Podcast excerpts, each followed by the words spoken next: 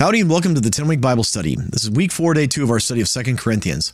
I'm your host, Darren Hibbs, and today we're talking about Second Corinthians 5, 6 through 10.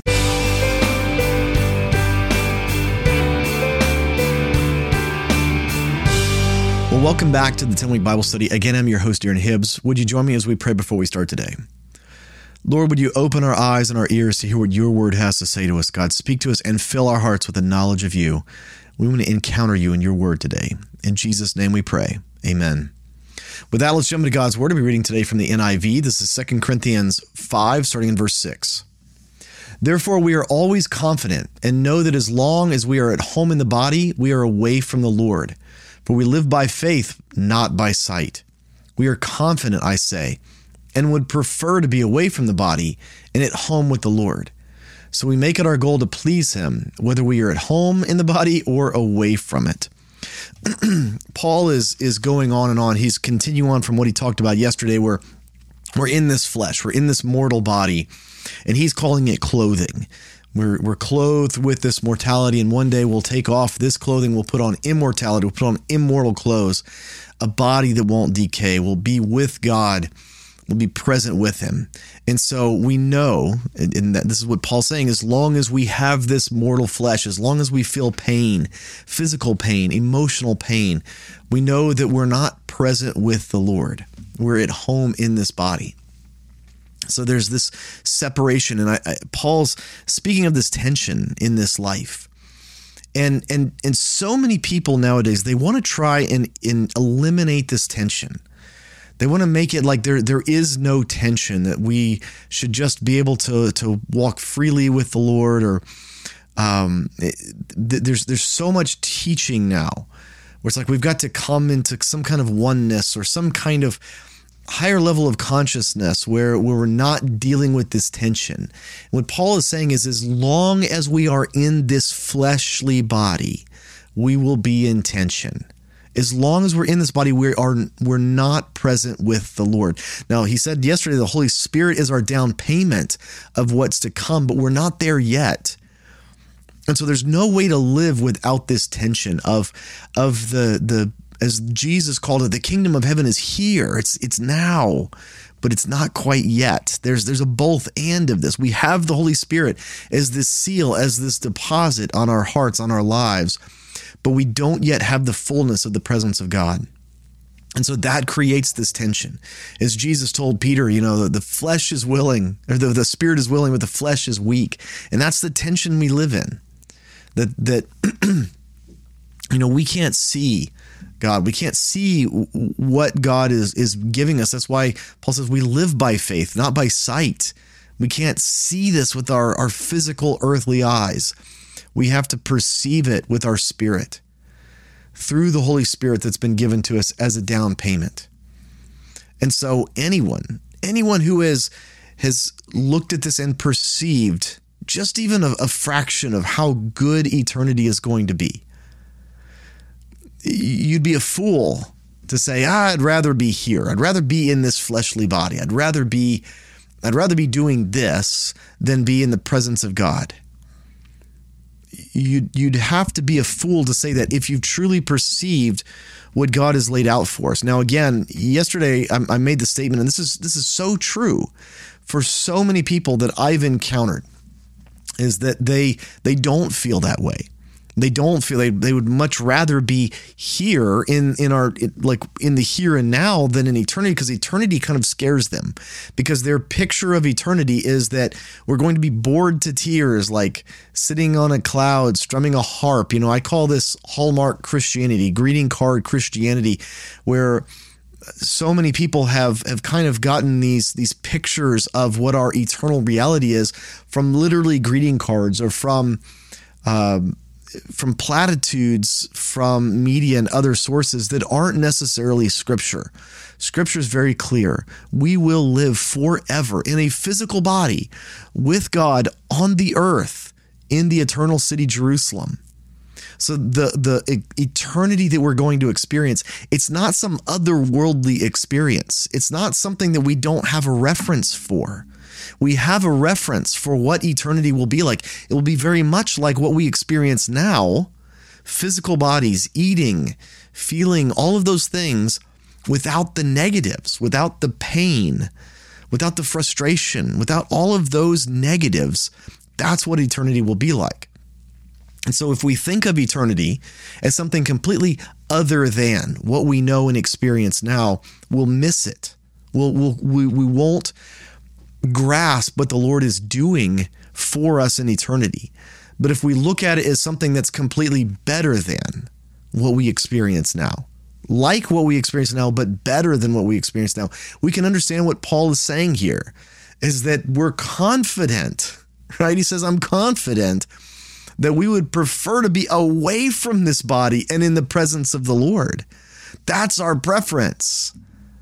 But right now, we want to please Him. While we have this mortal physical body, we want to do everything in our power to please Him for this moment. Let's continue on. Verse 10 For we must all appear before the judgment seat of Christ, so that each of us may receive what is due us for the things done while in the body, whether good or bad.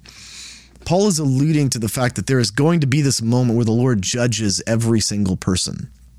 Now, many people said, you know, he's he's alluding to for the Corinthians, he's alluding to the bema seat. Something that was very common in, in Roman law is there would be a place, a physical place where there would be some kind of grand edifice, some structure where there's actually literally a seat where someone would sit and judge on it. And and in Corinth, they've actually uncovered the bema seat, the the actual physical place where that judgment happened in the city of Corinth. And so he's not saying that it's going to look exactly like the bema seat, the judgment seat in the city of Corinth. He's using this as an illusion to to to give them an understanding of what it's going to be like for when Jesus judges every single person.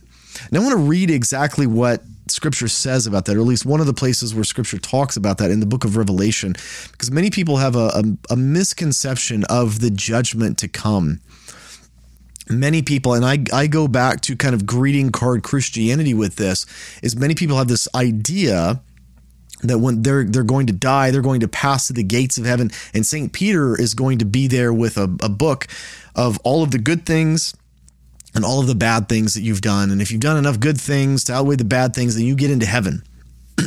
Scripture never says anything remotely like that. Now, what we're going to read, you could kind of start to, if you have a, an active imagination, come to that conclusion if you kind of take this out. But we're going to talk about exactly what Paul's talking about. This is Revelation 20, starting in verse 11. And then I saw a great white throne, and him who was seated on it the earth and the heavens fled from his presence, and there was no place for them. And I saw the dead, great and small, standing before the throne, and books were opened. Another book was opened, which is the book of life. The dead were judged according to what they had done, as recorded in the books. The sea gave up the dead that were in it, and the death and Hades gave up the dead that were in them. And each person was judged according to what they had done. Then death and Hades were thrown into the lake of fire. The lake of fire is the second death. Now, what this is talking about is is it's it's it's talking about the people that are not written in the Lamb's book of life. Revelation goes into great detail about this, but the people that are not whose names are not in the Lamb's book of life, those people. This is the judgment. This is the great judgment seat of God.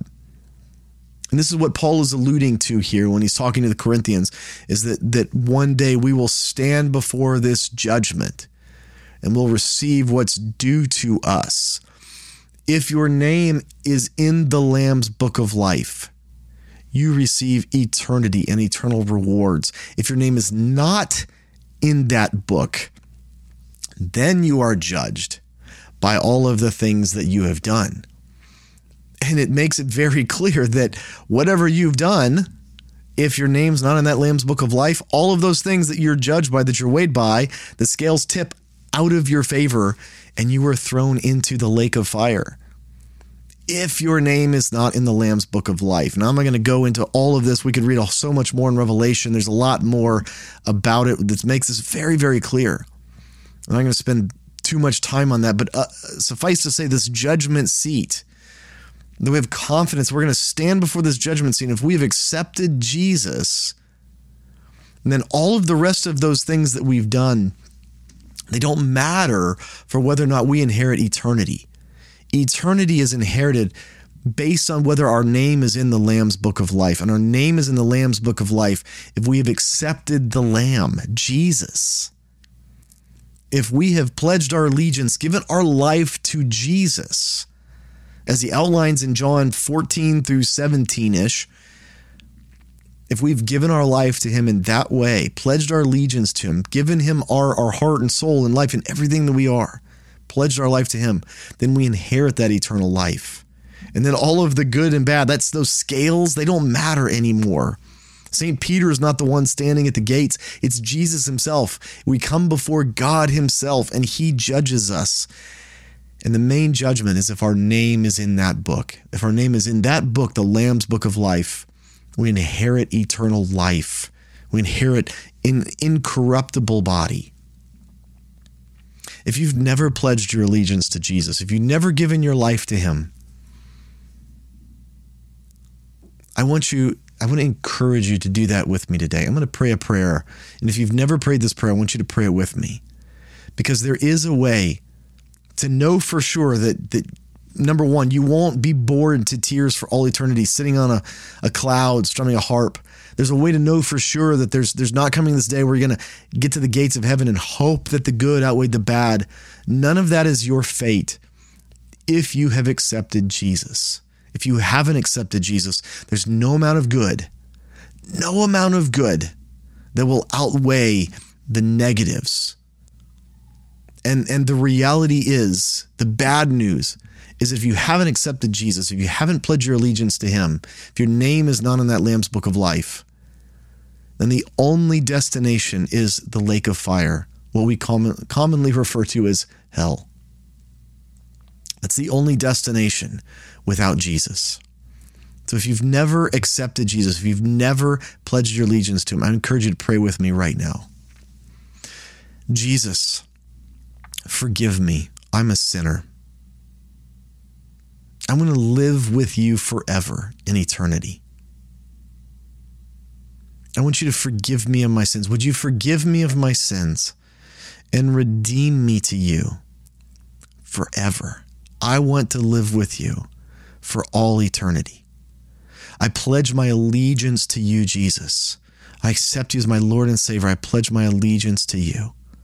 Would you save me? Would you rescue me from my sin and fill me with your Holy Spirit? In Jesus' name, amen. If you just prayed that with me for the first time, I want to encourage you to reach out to me. My contact information is are in the show notes in the description. You can find them there. Please reach out to me and let me know. I want to start a dialogue with you about what your next steps should be after praying that prayer for the first time. For the 10 week Bible study, I'm your host, Darren Hibbs, and I can't wait to see you next time. Hey, thanks for tuning into the 10 Week Bible Study Podcast. If you've enjoyed this podcast, would you consider leaving a review for it on your podcast app of choice? It really helps other people find out about this podcast, and my heart is for people to fall in love with God's Word. Thank you.